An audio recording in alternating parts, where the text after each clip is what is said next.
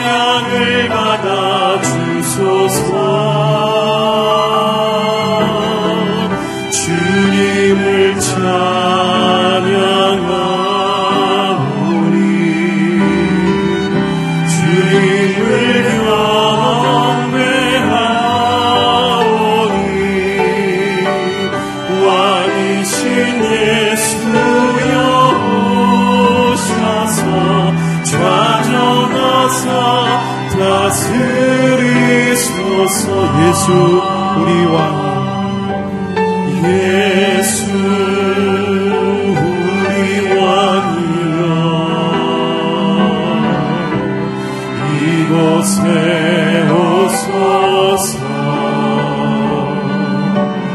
보좌로 주여 임하사 찬양을 받아 주소서.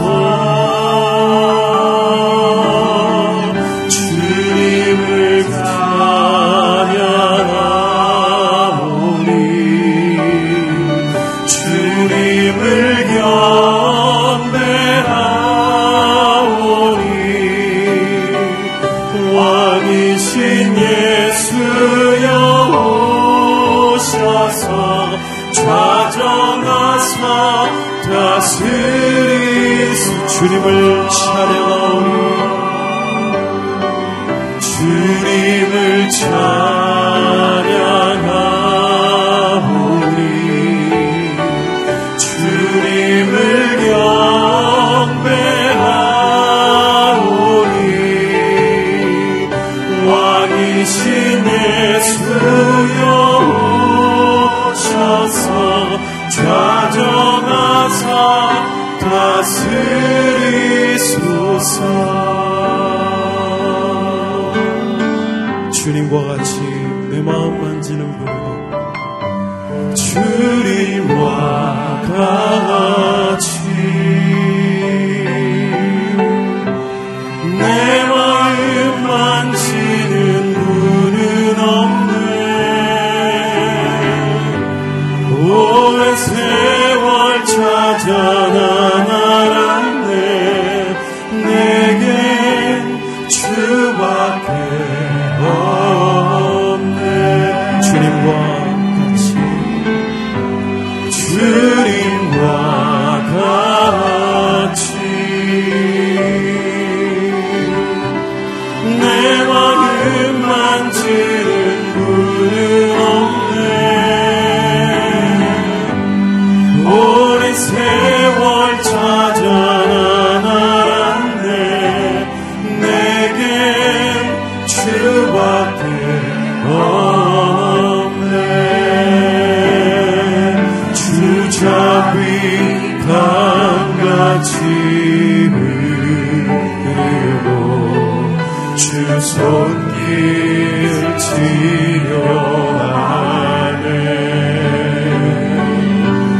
고통받는 자녀 부르시니 주밖에 없네. 주님과 같이 내 마음 만지는 분은 없네. 오랜 세월 찾아 난 알았네. 내겐 주밖에 없네. 내겐 주밖에 없네. 내겐 주밖에 없네.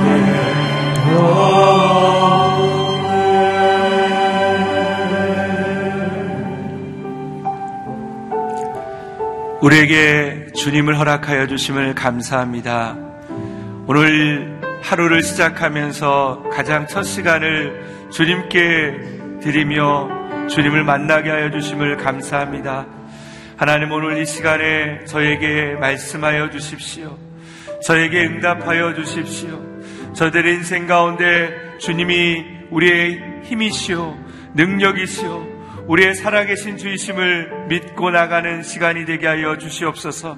말씀 가운데 함께하여 주시며 말씀 가운데 하나님의 능력으로 허락하여 주시옵소서. 오늘 예배를 위해서 함께 기도하며 나가겠습니다. 아버지 하나님, 감사합니다. 하나님, 오늘 이 새벽 가운데 우리를 허락하여 주시고 우리에게 하나님의 첫 시간을 허락하여 주심을 감사합니다. 하나님, 오늘 이 시간에 주님을 만나길 원합니다. 주님을 경배하길 원합니다. 주님을 찬양하길 원합니다. 하나님, 우리의 삶 가운데 거하신 하나님, 오늘 이 시간에 우리에게 말씀하여 주시길 원합니다. 하나님, 말씀을 통해 우리에게 살아계신 하나님을 경험하게 하여 주시며 그 주님을 따라가는 시간이 되게 하여 주시길 원합니다. 성령의 하나님, 우리에게 임하여 주셔서 우리의 기도 가운데 응답하여 주시며 하나님, 우리의 기도의 시간에 하나님 말씀하여 주시옵소서. 주를 보길 원합니다. 주님을 만나길 원합니다. 성령의 하나님, 우리 가운데 하나님 역사하여 주셔서 온전히 주님을 경험하는 시간, 주님을 만나는 시간, 주님께 예배하는 시간이 되게 하여 주시옵소서. 우리에게 예배하사 우리에게 말씀하여 주시고 우리에게 임하여 주시며 하나님, 정말 우리의 하나님을 경험하는 시간이 되게 하여 주시옵소서. 감사합니다.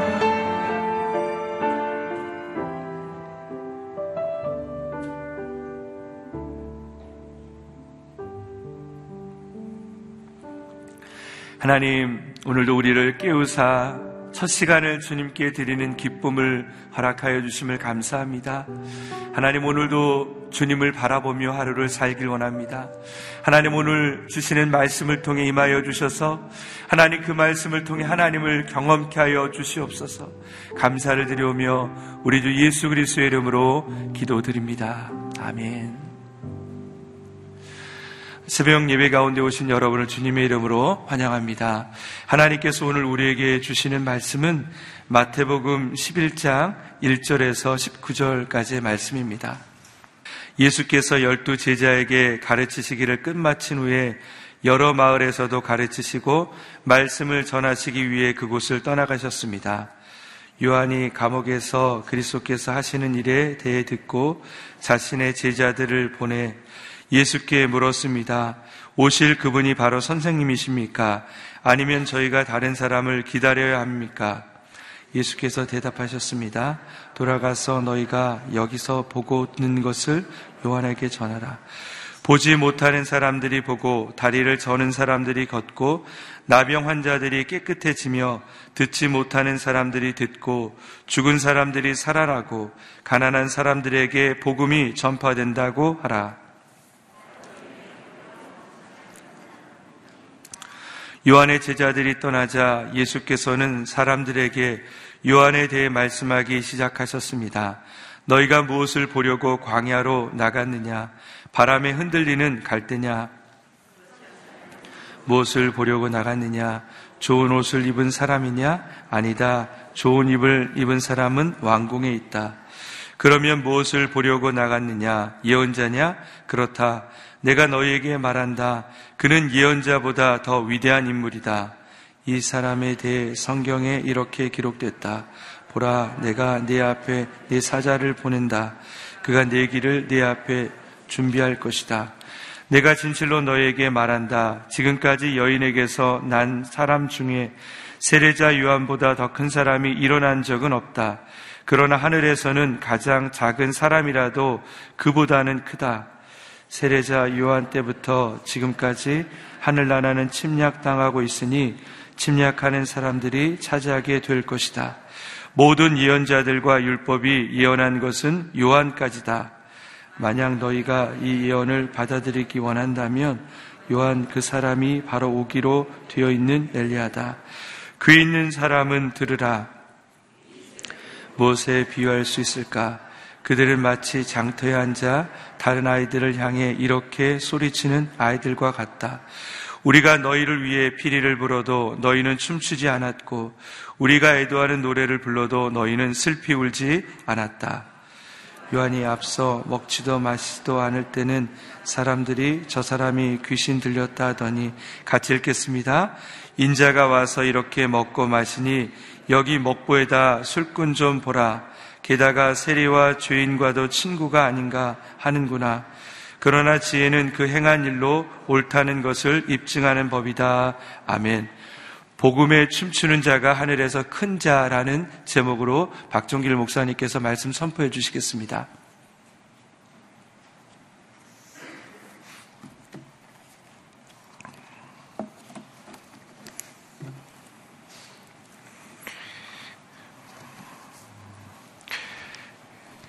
예, 마태복음 10장에서 제자들을 부르시고 선택하신 예수님, 그 제자들에게 능력을 주시고 권능을 주시고 더불어 그들을 파송하여 세상 가운데로 내보내시면서 그들이 어떻게 살아가야 되는지, 또 어떤 자세와 태도를 가져야 되는지에 대해서 설명해 주셨습니다.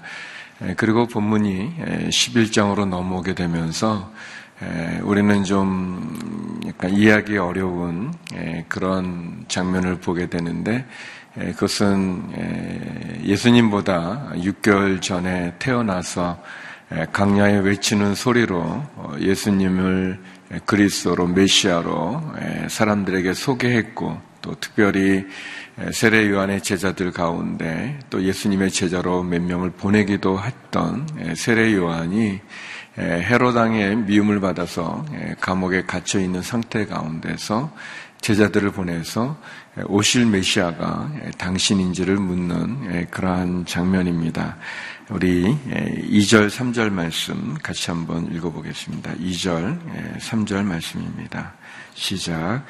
요한이 감옥에서 그리스도께서 하시는 일에 대해 듣고 자신의 제자들을 보내 예수께 물었습니다.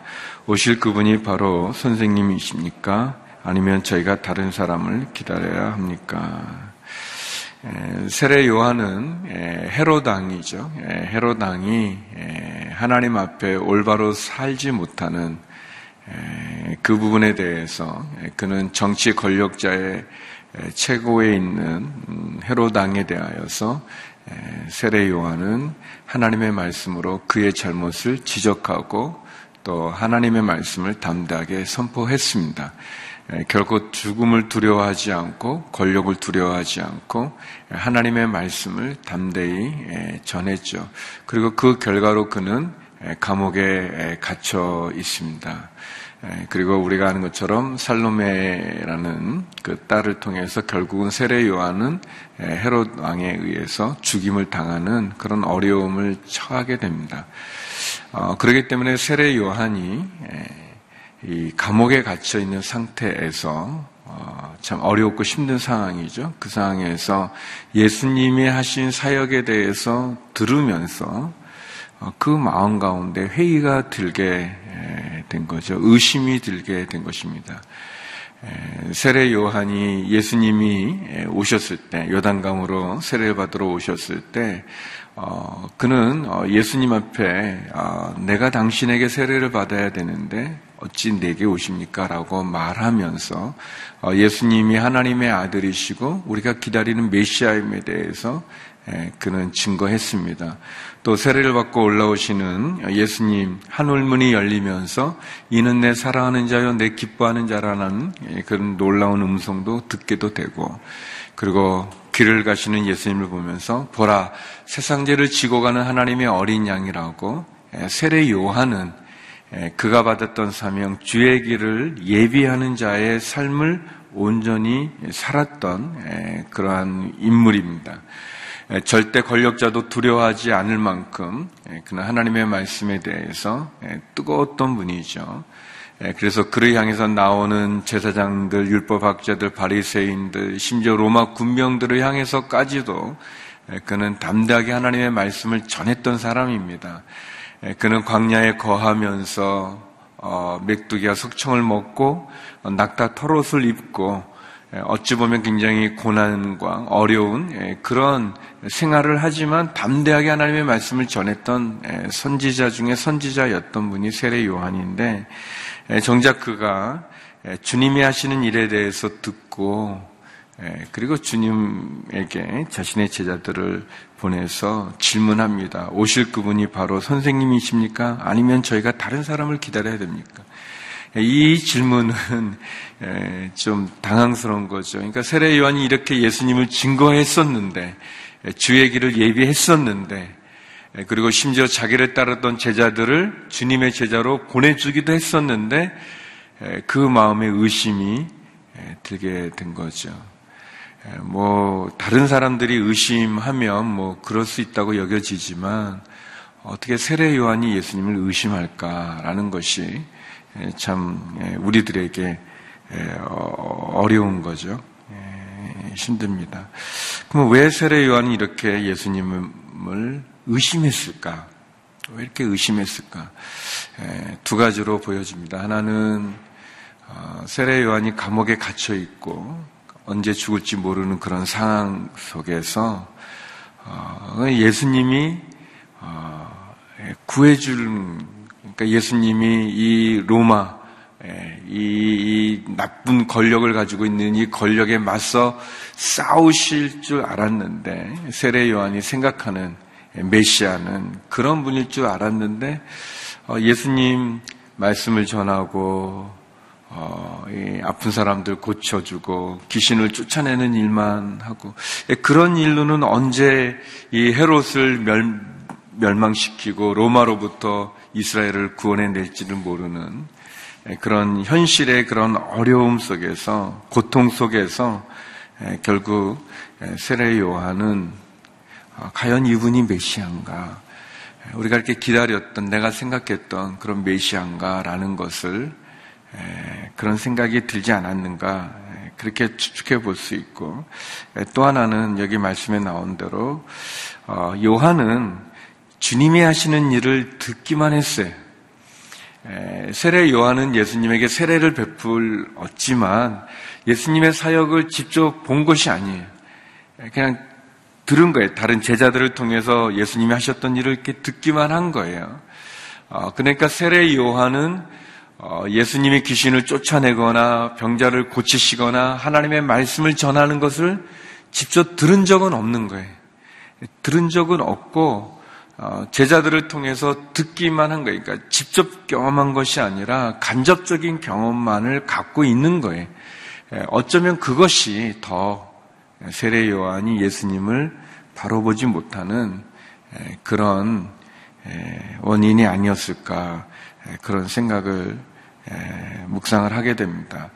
사랑하는 성도 여러분, 우리가 주님에 대해서 세례 요한처럼 의심할 수 있다는 것을 기억해야 됩니다. 세례 요한 이분도 이렇게 의심했다는 것은 참 누구도 참 이 의심 또는 불신앙에서 자유할 수 없다는 것을 보여주고, 우리도 넘어질 수 있다는 것을 보여주죠. 그러면 우리가 세례 요한에게 넘어지게 됐던, 의심하게 됐던 것은 뭐냐? 그가 생각했던 메시아의 그림과 예수님의 모습이 일치하지 않고, 현실은 너무 고통스럽고 상황은 너무 어려운데, 정작 자기는 예수님을 직접 만나지 못하고 보지 못하고 결국은 다른 사람을 통해서 들은 거가 전부이기 때문에 세례 요한은 이런 모습을 우리에게 보여주는 거죠. 마찬가지로 우리도 역시 내가 만난 예수님에 대한 체험이 없다면, 내가 경험한 예수님에 대한 믿음이 없다면, 우리도 위기가 오면, 어려움이 오면 이렇게 넘어질 수 있다는 것을 기억하시길 바랍니다. 물론 간접 경험을 통해서도 우리가 은혜를 많이 받습니다. 다른 분의 간증을 들으면서도 우리가 큰 은혜도 받고, 또 말씀을 들으면서도 우리가 은혜를 받고, 그러나 진짜 중요한 것은 내가 예수님을 직접 만나야 됩니다. 내가 예수님의 손을 잡고, 내가 예수님의 옷자락을 만지고, 내가 예수님의 십자가 앞에 나가는 것이, 그것이 더 큰 거죠. 마치 그런 거예요. 성령이 임해서 그 예수님에 대해서 너무 감격스러워하는 그 분을 보면서 아, 은혜 받는 것도 중요하지만 내가 받는 스노클링이라고 이렇게 물속에 이렇게 뭐 빨대 같은 거 해가지고 이렇게 보는 거 있거든요. 그거를 보면 너무너무 아름답고 너무너무 멋있고 좋습니다. 이게 물 위에서 보는 거하고 이렇게 물 속에서 보는 게 너무 달라요. 아무리 얘기를 많이 해도 내가 직접 보는 것만큼 감동은 없죠. 우리는 예수님을 직접 만나야 될 것입니다. 세례 요한은 예수님을 잘 보았어요. 잘 예비했어요. 그럼에도 불구하고 그는 직접 예수님과 함께하는 그 은혜는 갖지 못했어요. 여러 상황이 그렇게 된 거죠. 그리고 결국 그는 그런 상황이 어려워지는 그 속에서 결국 예수님을 의심하게 되었습니다. 그 질문을 하는 거죠. 그리고 예수님의 대답을 들은 이 제자들이 돌아가서 했던 말을 듣고 세례 요한이 어떻게 했는지는 잘 모르겠어요.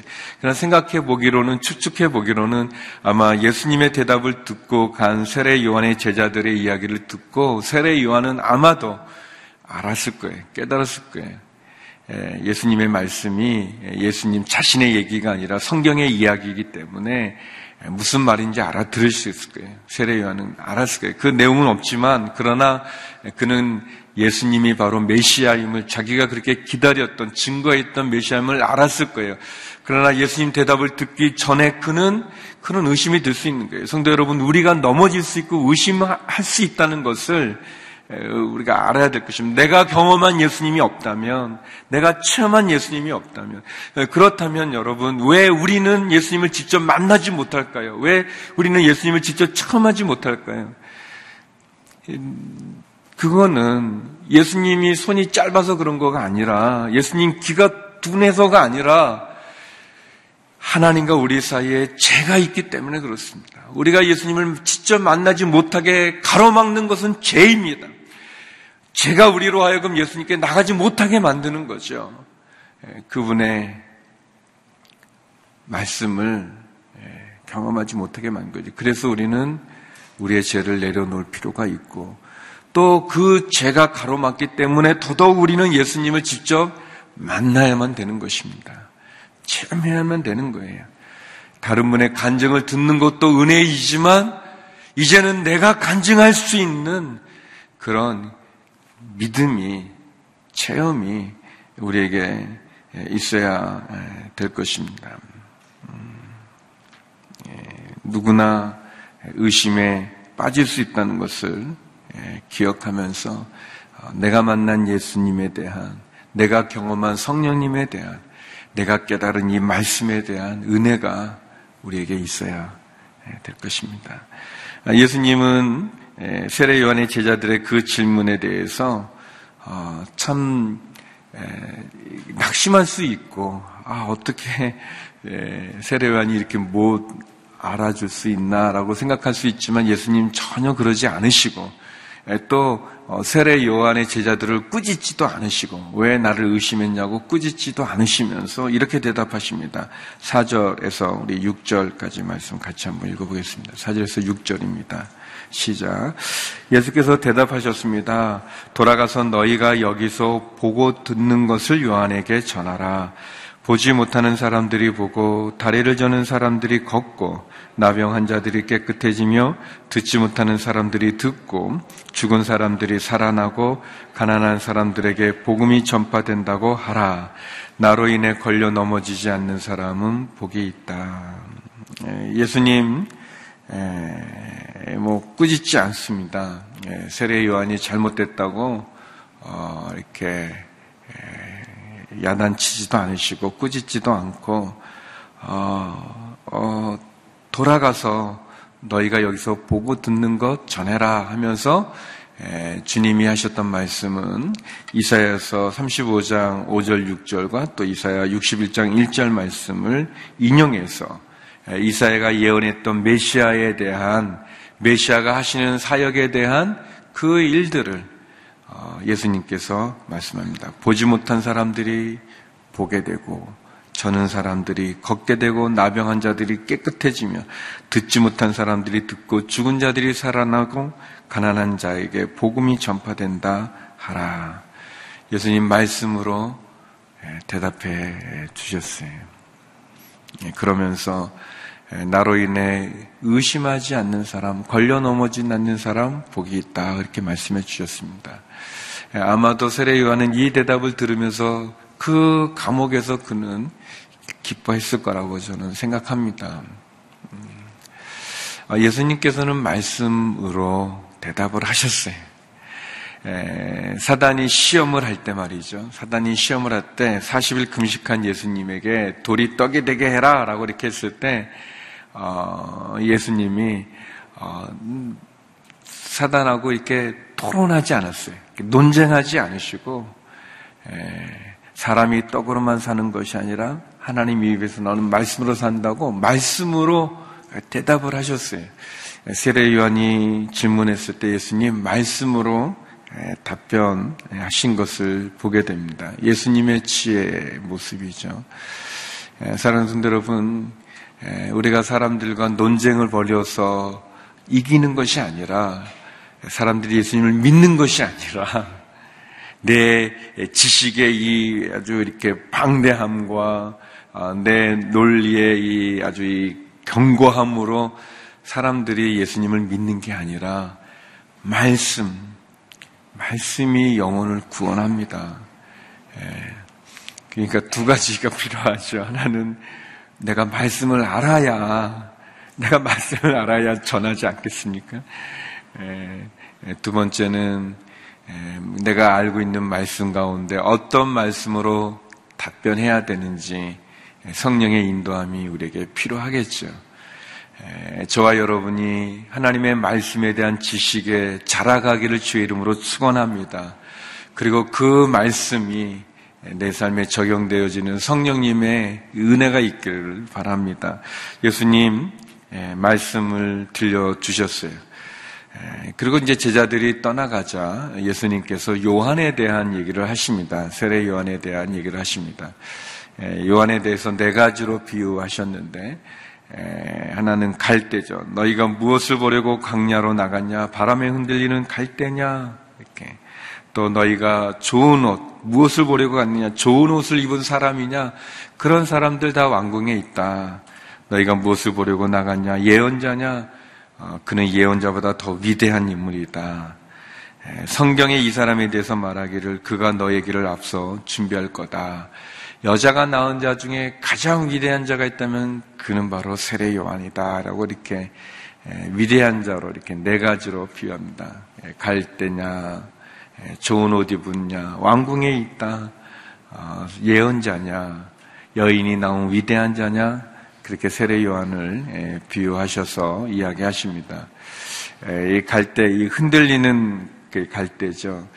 갈대는 흔들릴지 모르지만 세례 요한, 그는 신념에 가득 찬 자고 지조가 있는 자고 그는 흔들리지 않는 자라는 것을 얘기하시는 거죠. 세례 요한의 위대함을 얘기하시는 거죠.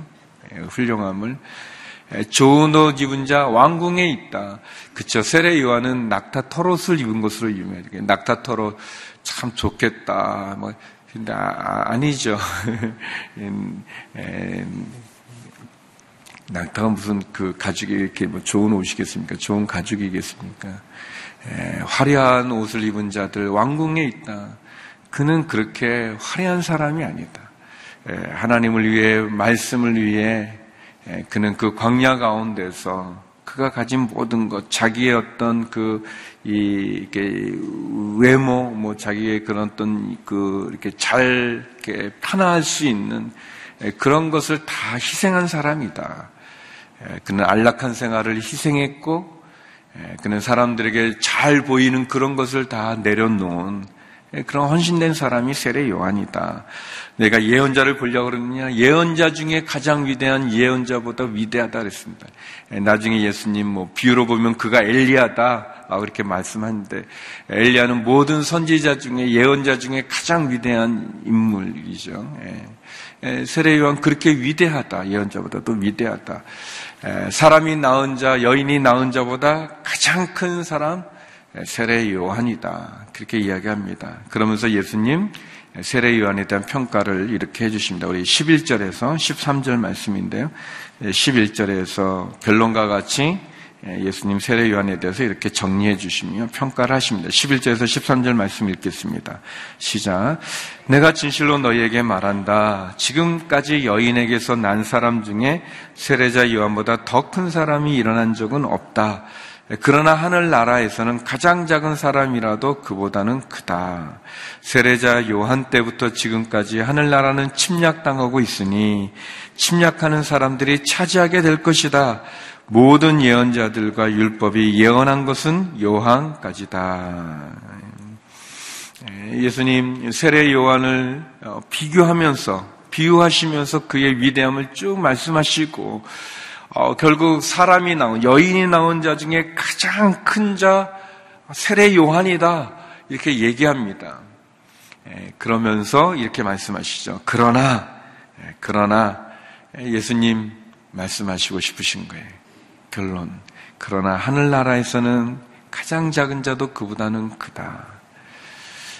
이 말씀은 또 무엇인가? 예수님 좀 삐졌구나. 이게 아니신 것 같지만 결국 이렇게 좀 삐져서 이렇게 마지막에는 세례 요한이 뭐 위대하지만 막 이렇게 높이시고는 그러나 그 하늘나라에서는 가장 작은 자도 그보다 크다. 그런 분인가? 아니죠.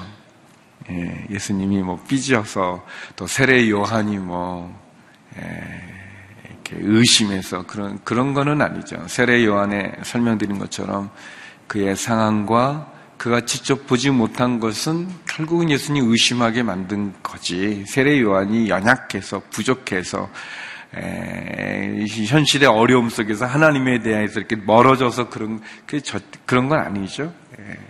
그런 것이 아닙니다. 예수님도 말씀도 마찬가지예요. 하늘나라에서 가장 작은 자가 그보다 크다. 그 세례 요한을 이렇게 띄우는 듯 하면서 결국 뭐 거꾸로 틀이 그런 것이 아닙니다. 그것이 아니죠. 하늘나라에서 가장 작은 자가 세례 요한보다 크다. 그 세례 요한은 어떤 요한인가? 예수님을 의심하고 예수님을 받아들이지 못하는 신앙 없는 모습입니다.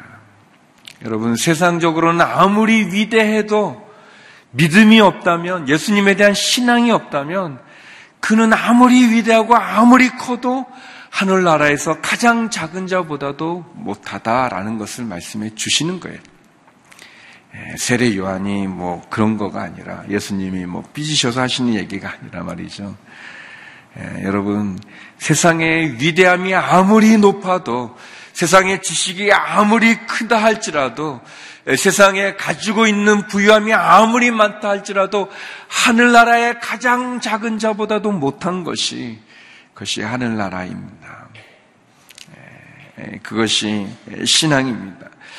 믿음이 없는 사람, 신앙이 없는 사람, 예수님을 믿지 않는 사람이 세상에서 아무리 권력이 많아도 그 권력, 하늘나라의 가장 작은 자보다도 못하다는 거예요. 믿음이 없고 예수님을 믿지 않는, 그러나 지식은 너무너무 뛰어나고 천재라 할지라도 그 지식조차 하늘나라의 가장 작은 자가 아는 것보다도 못한 것이 이 세상의 지식이라는 것입니다. 세상의 위대함이 천국의 관점에서 보면 그냥 별것 아니라는 것을 말해주는 거예요.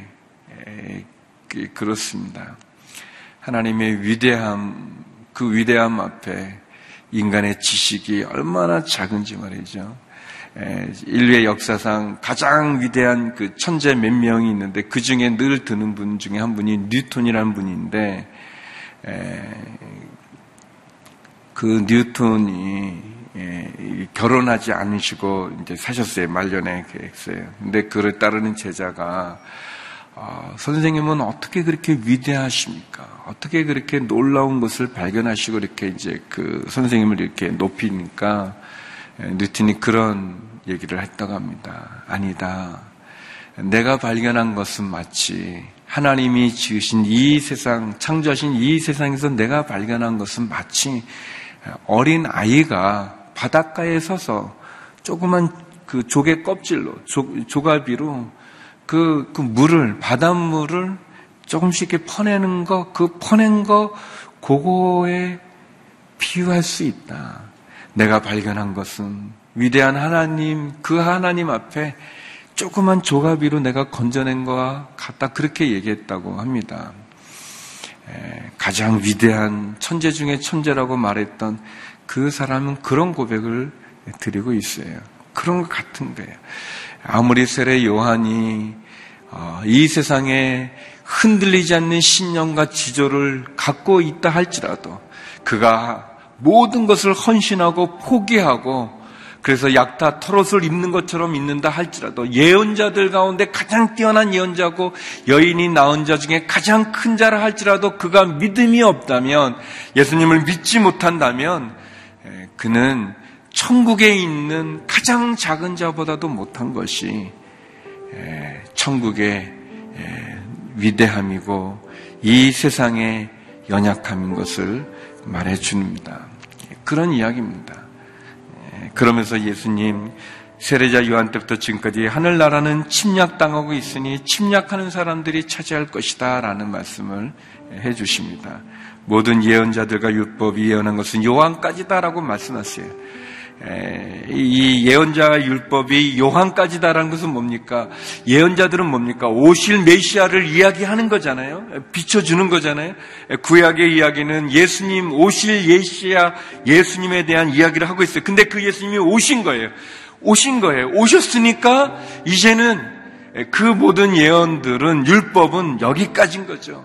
주인공이 오셨으니, 주님이 오셨으니 그 말씀이에요. 또 하늘나라 침략하는 자 차지한다는 것은 그런 거죠. 누가 이 하늘나라를 얻을 것인가? 믿음을 가진 자가 얻는다는 거예요. 예수님을 믿는 자가 얻는 거예요. 예수님의 십자가를 믿는 자가 얻는 것입니다. 이것이 복음입니다. 이것이 복음. 이것이 하나님이 우리에게 주신 거예요. 누구든지 예수님을 믿는 자마다 멸망하지 않고 영생을 얻는 복음의 이야기입니다. 심지어 세례 요한 같은 헌신이 없다 할지라도 그 헌신, 그 지식, 그 능력이 예수님에 대한 믿음을 갖지 않는다면 그것은 아무것도 아니라는 거예요. 그러나 연약한 것 같고 어린아이와 같지만 믿음을 가진 자가, 십자가의 복음을 믿는 자가 가장 큰 자가 된다는 것을 말해주고 있는 것입니다. 사랑하는 성도 여러분, 세례 요한은 의심으로 맞췄다고 생각하지 않습니다. 아까 설명한 것처럼 그의 제자들이 돌아가 예수님이 주셨던 그 말씀, 메시아에 대한 말씀이거든요. 그것이 이루어졌다라고 얘기하시니까 세례 요한은 아마 기뻐했을 거예요.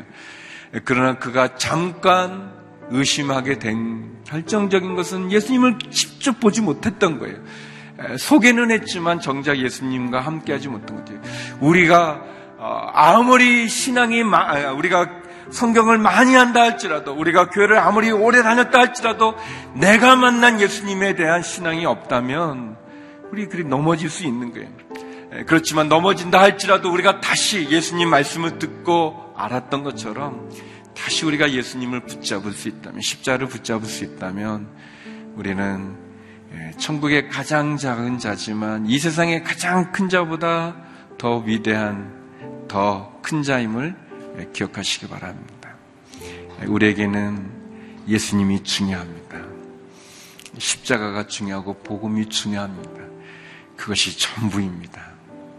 우리 이 시간 같이 기도했으면 좋겠습니다. 우리 함께 기도할 때, 하나님, 세례 요한의 잠시 연약한 모습을 보면서 하나님, 내가 만난 예수님의 은혜가 있길 원합니다. 내가 주님 경험하기 원합니다. 하나님, 다시 한번 그 천국에 이루어지는 그 은혜를 보게 하여 주시고, 다시 한번 하나님이 주신 그 구원의 그 십자가의 자리로 나가게 하여 주시옵소서. 하나님, 주님을 구주로 고백하며 믿음 가운데 살게 하여 주옵소서. 같이 통성으로 기도하며 나가서 기도하시겠습니다. 네, 거룩하신 하나님, 주님께서 나와 함께하여 주신 그 은혜가 얼마나 큰지요. 하나님 아버지, 복음에 반응하는 것이 이 세상의 지식보다, 이 세상의 부유함보다, 부귀영화보다 큰 것임을 봅니다. 하나님, 주님이 오심으로 감사합니다. 모든 예언과 율법이 여기까지라고 말씀해 주심을 감사합니다. 율법을 완성하시고 예언을 완성하신 예수 그리스도를 만나게 하여 주시옵소서. 그 십자가 가운데 은혜 가운데 나가게 하여 주시옵소서. 하나님, 그 믿음으로 주께 나가기 원합니다. 하나님, 내가 경험하고 내가 체험하고 내가 만난 예수님의 신앙을 주시옵소서. 다른 사람이 얘기하는 십자가가 아니라 내가 만나고 내가 붙잡고 내가 달리고 내가 만난 그 은혜의 주님에 대한 믿음의 고백이 있게 하여 주시옵소서. 하나님 아버지, 우리에게 그런 은혜를 가로막는 죄악이 있습니다. 하나님, 그 죄를 회개하고 그 죄를 멀리하고 그 죄를 떠나 주님 잡기 원합니다. 주의 피 묻은 손을 붙잡기를 원하고 피 묻은 옆구리에 그 창자국 난 모습 받기 원합니다. 하나님 아버지, 그런 믿음을 주시고 은혜를 주시고 주여 능력을 허락하여 주시옵소서. 하나님 도와주시옵소서. 거룩하신 하나님, 우리가 세상에 아무리 많은 것을 쌓는다 할지라도, 소유한다 할지라도, 가진다 할지라도 주님이 없으면 우리는 아무것도 아닌 것을 고백합니다. 하나님, 주님을 내가 만난 그 주님의 은혜와 체험이 있게 하여 주시옵소서. 하나님, 부인할 수 없는, 의심할 수 없는 십자가, 그 십자가를 내가 만나게 하여 주시옵소서. 체험하게 하여 주시옵소서. 하나님, 여인이 낳은 자 중에 가장 위대한 자지만 천국의 가장 작은 자보다 못한 그 말씀을 들으면서 다시 한번 십자가 앞에 나가기 원하고 복음 앞에 엎드리기 원합니다. 하나님, 인도하여 주시옵소서. 함께하여 주시옵소서.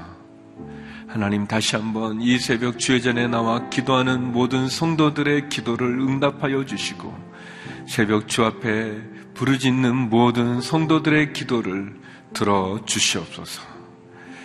이제는 우리 주 예수 그리스도의 은혜와 아버지 하나님의 크신 사랑과 성령의 교통하심이 예수 그리스도 그 십자가 체험하기 소망하는 머리 숙인 주의 성도님들 가운데, 선교사님들 가운데 이제로부터 영원히 함께 없길 간절히 축원하옵나이다. 아멘.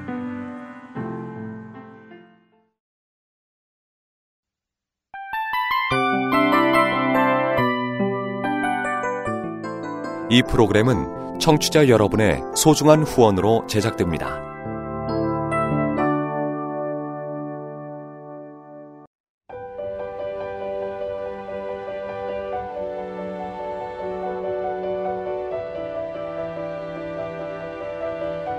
세상에는 수많은 교회들이 있지만 더 깊이 있는 말씀 강해를 찾기 위해 크기로만 교회를 선정하지 않습니다.